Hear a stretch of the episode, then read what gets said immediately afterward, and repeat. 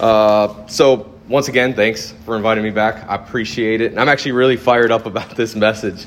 Uh, so, I, I'm actually really glad to get it. I did a lot of praying over it because it's something that the Lord's been really laying on my heart for a long time. And it's uh, something very personal for me, too. Uh, but I'll go ahead and just open up in prayer real quick. Dear Heavenly Father, thank you so much for allowing us to come together. Just like we said earlier, Lord, two or three gather in your name, and you're right there. I pray that this message gets pushed out, Lord, and then from this message, when people hear it, they'll just push it out to others around them, Lord, and be able to pitch it in their own way, however the Holy Spirit's going to work, Lord. Thank you for all that you do. In Jesus' name we pray. Your will alone. Amen. All right, so base passage for today is going to be found in Matthew chapter 7, verses 21 through 23. And honestly, in my opinion, as you're getting there, this is probably the scariest verse in all of the Bible. Here we see our Lord Jesus telling people who is going to enter the kingdom of heaven and who is not going to enter the kingdom of heaven.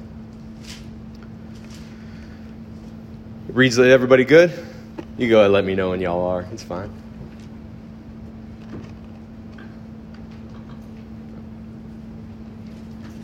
Oh, you. yeah, chapter 7, verses 21 through 23. And if I go too fast and I say it too fast or whatever, just let me know and I'll, I'll go ahead and slow back down. I know I can talk fast sometimes. All right, so Matthew chapter 7, verses 21 through 23 reads like this Not everyone who says to me, Lord, Lord, will enter the kingdom of heaven, but he who does the will of my Father who is in heaven will enter.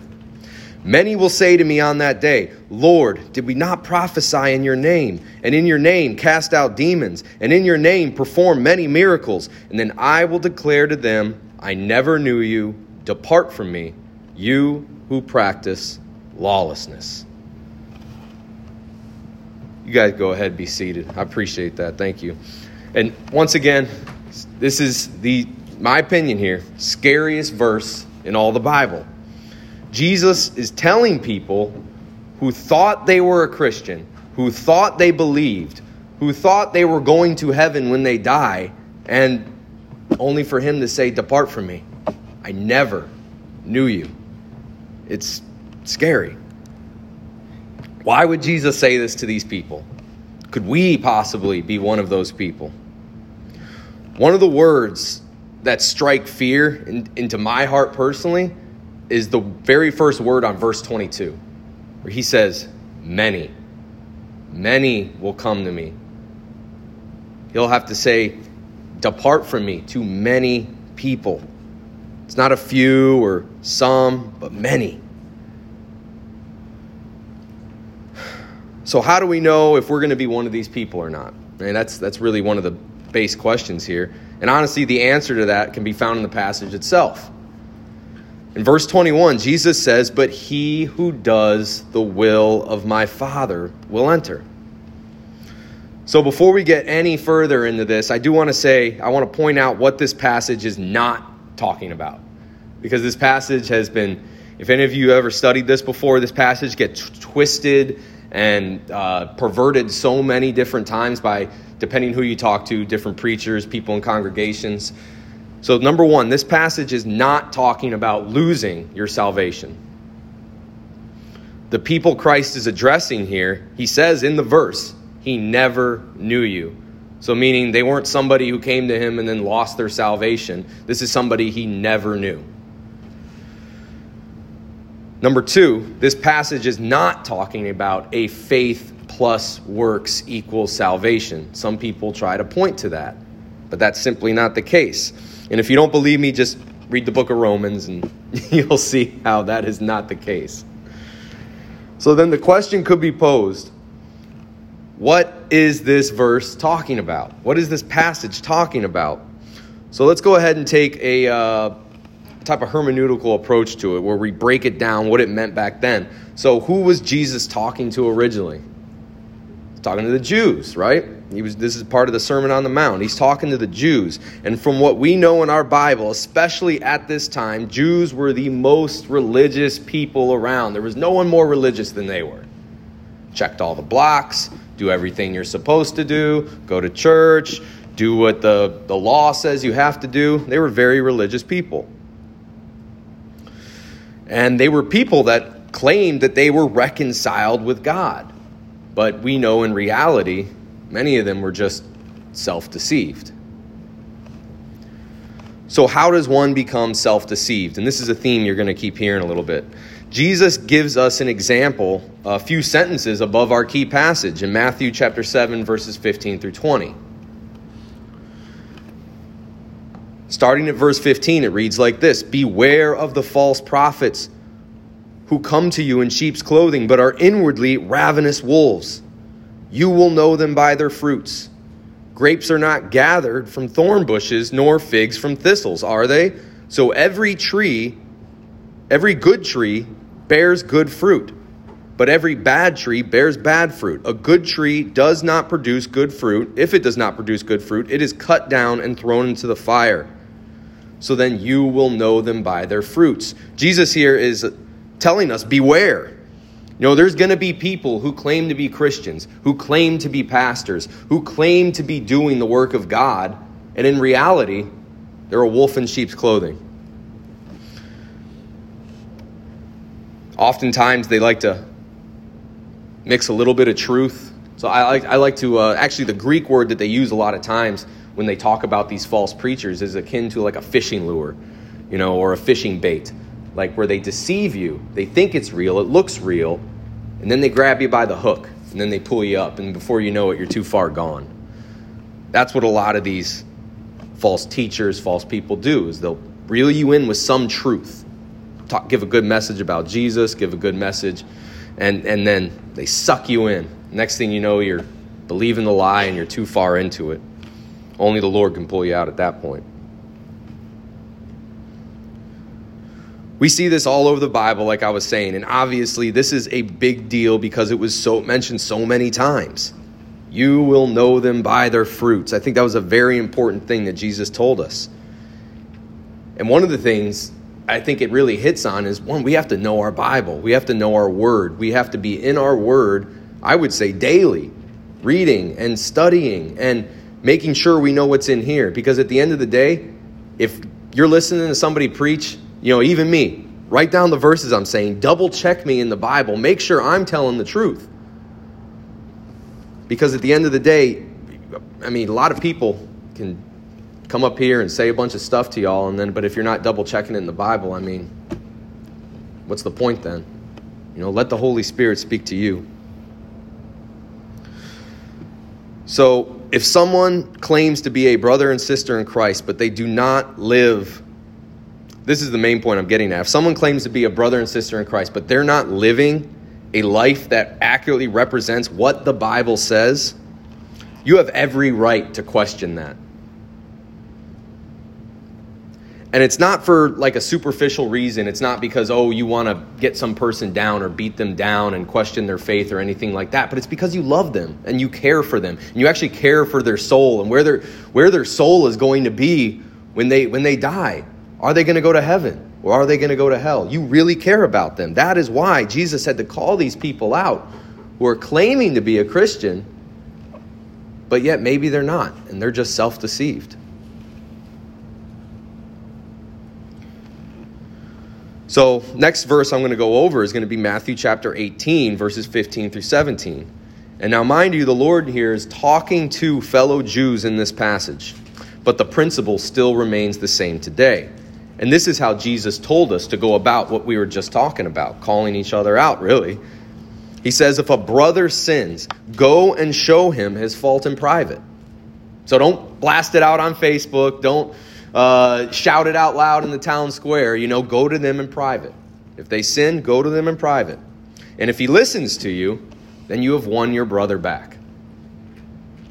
But if he does not listen to you, take one or two more with you, so that by the mouth of two or three witnesses every fact may be confirmed. So you give them a second chance. You, you bring some people along, you confront them again about it, and if they're still denying it, they still want to live in their sin, then after that, if he refuses to listen to them, tell it to the church. And if he refuses to listen to even the church, let him be as a Gentile or a tax collector. And if you didn't know, a tax collector in those days were the lowest of the low. We always see it referred to. In fact, I mean, they were regarded as so low because they were Jewish citizens who pretty much abandoned their faith, abandoned their beliefs, abandoned their loyalty to Israel, and went to go work for the Roman government. And if you know anything about the Jews, they hated that so much they were outcast. They were kicked out of the synagogues, they were kicked out of the temple, uh, they couldn't gather together with other people. They had to all huddle up together. And honestly, that makes the story of Matthew, I mean, that means so much. When I first learned about that, the story of Matthew just took on a whole new light for me. Like, whoa, Okay, so that's what it was like. But, anyways, back to our main topic. You see that as true Christians, we're still going to stumble. And ultimately, by the power of the Holy Spirit, we're going to repent of those sins. And what repent means is to literally mean change your mind, change your thought pattern, go into a different direction and to live a life that we hope is pleasing to God. That's what the Holy Spirit's going to do. We no longer want to do the things of the world, uh, the things that the world loves to doing, the things that the world says is acceptable, and in turn, we're going to want to do the will of the Father. So it goes all the way back to Matthew chapter 27 or Matthew 7 verses 21 again. We want to do the will of the Father. The Holy Spirit will enable us to do the will of the Father. I think a really good supporting passage for this is in James chapter 2, verses 14 through 23. It says there, What use is it, my brethren, if someone says he has faith, but he has no works? Can that faith save him? If a brother or sister is without clothing and in need of daily food, and one of you says to them, Go in peace and be warmed and filled, and yet you do not give them what is necessary for their body? What use is that? Even so, faith, if it has no works, is dead, being by itself. But some may well say, You have faith, and I have works. Show me your faith without works, and I will show you my faith by my works. So, in other words, break real quick because a lot of people sometimes twist this into saying James is talking about faith plus works, which we're about to show, see. He's not talking about that. He is talking about how works is an evidence of our faith. Works is something that comes natural from our faith. The minute you receive the Holy Spirit, the, the same thing, He's going to change your mind to where you're going to want to do good works, which are the only works that are pleasing to God, is when you're doing them in the Spirit. If you're not in the Spirit, they're not pleasing to God whatsoever. That's what James is trying to get at. Uh, bring it back down. I think we left off on verse 17. Even so, faith without works is dead, being by itself. But some may well say, You have your faith, and I have works. Show me your faith without the works, and I will show you my faith by my works. You believe that God is one. You do well. The demons also believe and shudder. So here we have him saying, It's not good enough to just believe. Because even the demons believe. If you remember the story about uh, Jesus, one of the times he went up to some demons, it was in the book of Matthew, and the demon told him, He's like, Why are you here to torture me before the day? So obviously, reading that, demons had an eschatology. They knew what was going to happen in the end of times, they know what their eternity is going to be. So they believe in Jesus, they believe in God. They believe what the Bible says is going to happen at the end of the time. So, what's the difference between demons and us? Is we have faith, and with that faith produces good works. Demons don't do good works, obviously. He continues on to say, uh, I believe at uh, verse 20, but are you willing to recognize, you foolish fellow, that faith without works is useless? Was not Abraham, our father, justified by works when he offered Isaac up his son on the altar? You see that faith was working with his works. As a result of the works, faith was perfected. And scripture was fulfilled and says that Abraham believed God and it was reckoned to him as righteousness. And he was called a friend of God. When the very moment that Abraham believed God's promise, he was made righteous in God's eyes. But the moment he took Isaac up on the altar and was about to shove that knife through Isaac's chest, that's when his faith became pretty much manifest into works. Otherwise, you can't prove your faith to anybody else unless you have the good works. And obviously, I want to keep reiterating this it is not of yourself, it is of the Holy Spirit. And honestly, that brings us to our next point, which is Ephesians chapter 2, verses 8 through 9.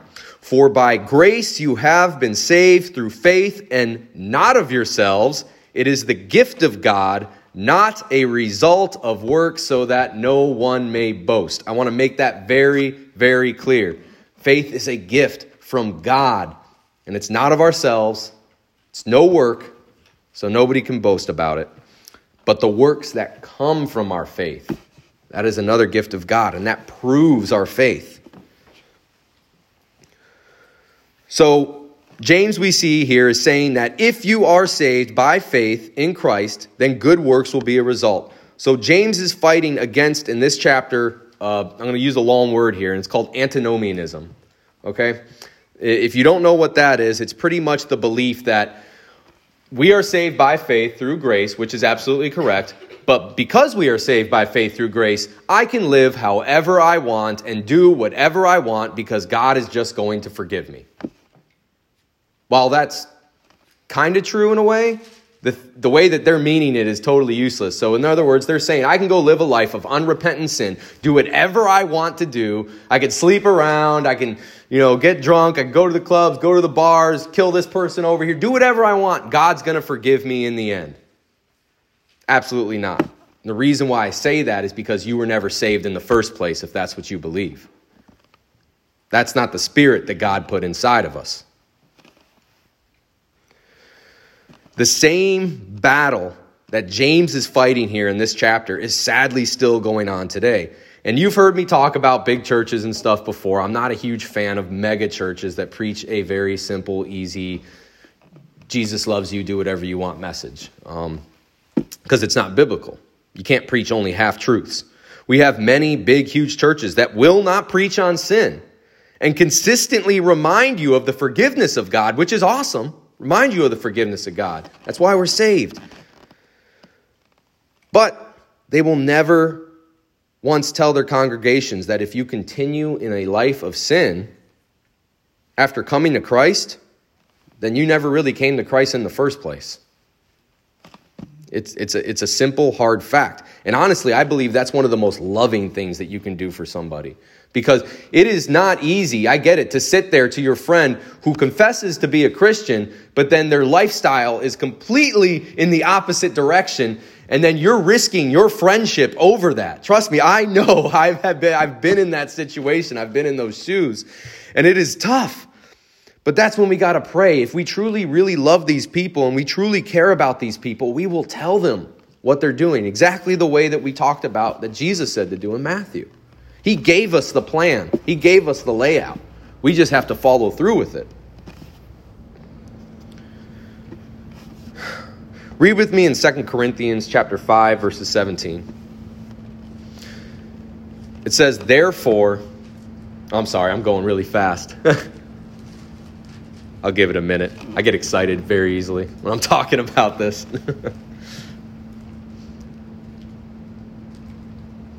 2 Corinthians 5, chapter 17.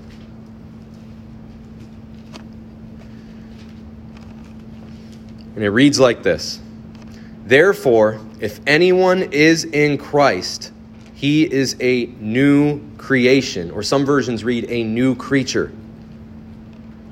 The old things have passed away. Behold, the new things have come. I love that verse. I really do. Uh, and this is why Jesus told Nicodemus that we must be born again. We have been made new in Christ, and as a new creation, that old person that we used to be, that was in love with the world, in love with sinning, that old person has died. They're gone. We no longer live for this world, and our hope lies in the world for the next, in eternity with God, in Christ, with Jesus. We have been made a new creature, a new creation. So, why is it today that so many people believe that we can say a prayer, get down on our knees, say a prayer, and believe we are a Christian, but yet show no outward signs of it. People who claim to know God, but by their actions deny Him. That's what it says in Titus chapter 1, verse 16. Claim to know God, but by their actions deny Him. It's plain and simple in my eyes. Bottom line up front the salvation that God gave us through Christ Jesus is not something for us, but it's not something done for us, it's something done to us. If that does that make any sense? It's not something done for us, it's something done to us. It shakes our very core, our very being. Allow me to use an uh, analogy that the missionary Paul Washer once used, and he was made kind of famous for this analogy that he used. He said, Let's imagine I show up here, run up to the platform, uh, and I'm 30 minutes late. You know, leaders are all, church leaders are all angry with me, and they're like, Brother Tim, don't you, don't you appreciate the fact that you were invited to this church to speak? Why would you show up late? And I'd say to you, Oh, brothers, I'm, I'm, I'm so sorry. You know, I'm sorry I came here late. Uh, you're going to have to forgive me. And you're going to ask me, Well, why? why? Why do we need to forgive you? And I would say, oh, well, you know, I was out there on the highway, I was driving down, I got a flat tire, I went out to go change my tire, and then the lug nut popped off, and then it rolled out in the middle of the road, and then, you know, I went to go pick up the lug nut, and then as I was picking it up, I looked to my right, and there was a, you know, 120 ton logging truck rolling 120 miles an hour, and it was 10 feet in front of me, and it smacked into me. You're to look at me, and you're either to call me a liar or a madman. And I'm going to go, why? Why can't you believe me? Why can't you believe that I got hit like uh, by this logging truck? You know, my suit still looks the way it does. Everything looks good. Why can't you believe me? I'm telling you, I got hit by a logging truck. And you're going to say, there is no way that you can have an encounter with something as large as a logging truck moving 150 miles an hour down the road and get hit by it and not be changed. And I'm going to go, well, why do so many people today believe that we can have an encounter with Jesus Christ and still not be changed? What's bigger, God or a logging truck? Behold the power of some people's God, not even bigger than a logging truck. It's, it's sad, but it's a reality today. There are so many people who believe that by virtue of saying a prayer and getting down on their knees and asking Jesus to come into your heart, that they were saved. But if you truly didn't mean it, there's no point to it.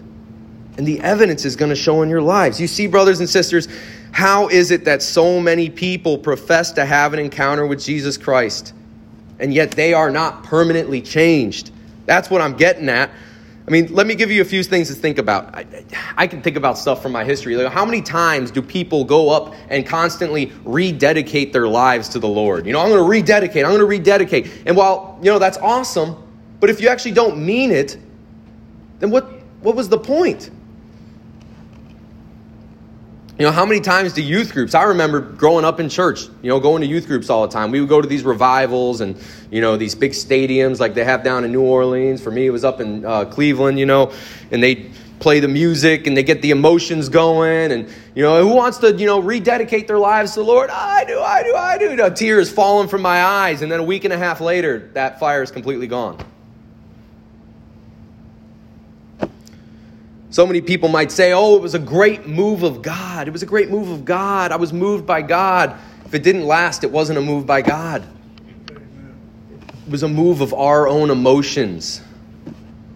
That's why I'm not big into the whole laser light show. Turn the lights down real low, dim it, play the music, put the fog machine out. Because you're going to start playing with people's emotions, and they're going to start thinking they're feeling things that they aren't actually, they, they aren't actually feeling.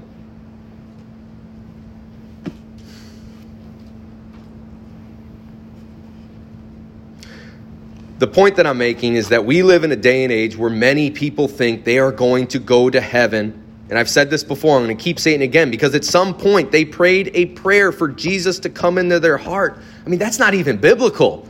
Nowhere does it say in the Bible, pray a prayer for Jesus to come into your heart. It's just not there. What does the Bible say about following Jesus? Exactly that. We follow him. Pick up your cross and follow me. Believe in me. Trust in me. Obey.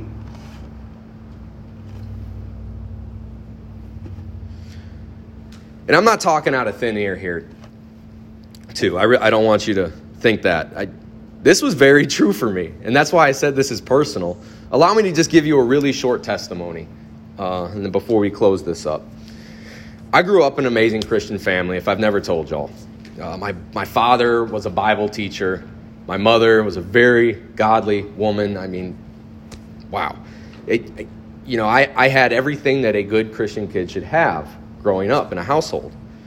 And one day when I was seven years old, my parents took me to this play and I think it still runs around today. I mean, this thing's been going on forever. And it was a play where they show you uh, different people's lives, and some people went to heaven and other people went to hell.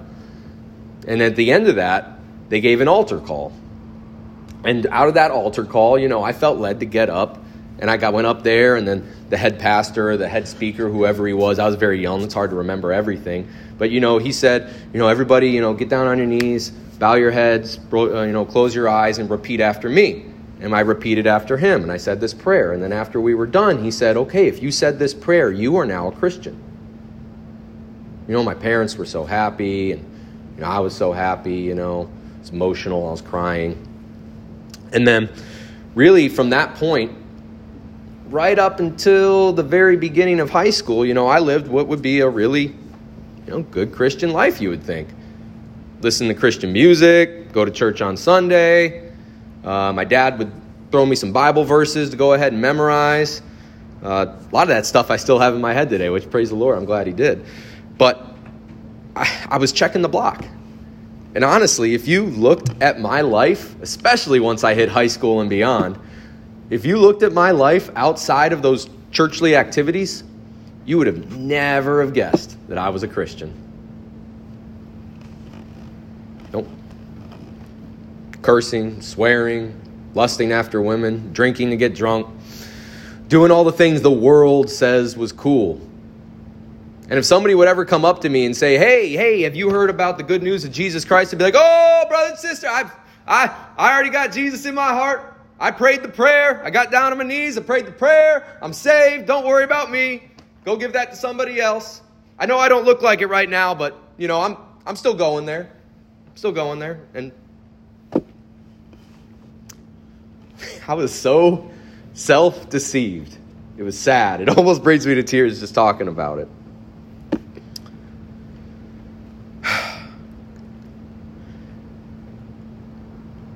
You know, I was putting my confidence in some prayer that I said when I was seven years old that I don't even know if I truly meant at that time because I got swept up in the emotion of it all. And I'm not trying to shake anybody's confidence in their own belief or anything like that.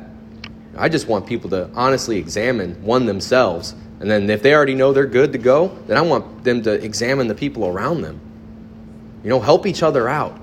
We're all brothers and sisters in Christ. At least I really I really hope and pray that we are. And if we are, I really think we need to go out there and talk about this stuff with our fellow brothers and sisters and bring them in. I don't want to see anybody go to hell.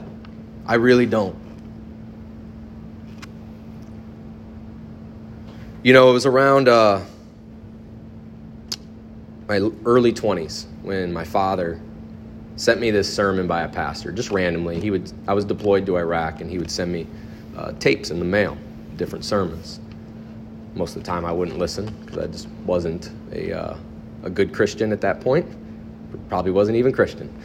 And uh, I decided to pop one of them in and it was over Matthew chapter 7, verses 21 through 23. And I was like, what? Jesus is telling people that confessed his name that they're not going to be in heaven and he never knew them? This is insane. So I went and got my Bible, dusted it off, and opened it up, and I turned to it and I read it. And at that moment, I knew that I was not one of I was one of the people that God would say, "Depart from me. I never knew you." I just broke down. You know? Uh, it was the most humbling experience of my life. God just revealed my utter brokenness before Him, all the sins that I have committed, everything that I had done. And once God opened my eyes, I was never the same again after that. I saw the change that happened in my life. I can look back at my life 10 years ago and see how completely different I am now compared to where I was then. I am so glad God lets us rem- lets us remember our sin. I am so ga- glad. I know He forgets it. And He casts it in the sea of forgetfulness. I am so glad He lets us remember where we were, so that way we know how far we've come, and we will never go that way again. I am truly blessed.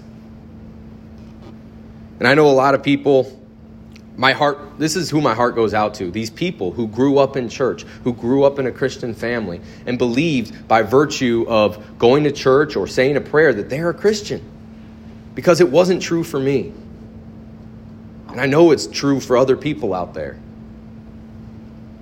my heart goes out to them i mean if like i said before if you already know these truths and you're a true child of god praise the lord praise the lord and amen and thank you lord for everything but if you know someone that isn't, or even maybe you yourself are starting to question anything, I highly encourage you speak up, say something. I'm always available. Get my number after this. You got good people here. Bring it up. Say something. I really like it when uh, Jesus said, you know, confess me in front of other men. I'll confess you in front of my Father deny me in front of other people, I'll deny you. I'm paraphrasing, but I mean, that's pretty much what it says. I think that's a very important part. Confess his name, Christ as Lord, follow him, do what he commands us to do, and drink from that cup that will never allow us to thirst. Does anybody want to close in prayer?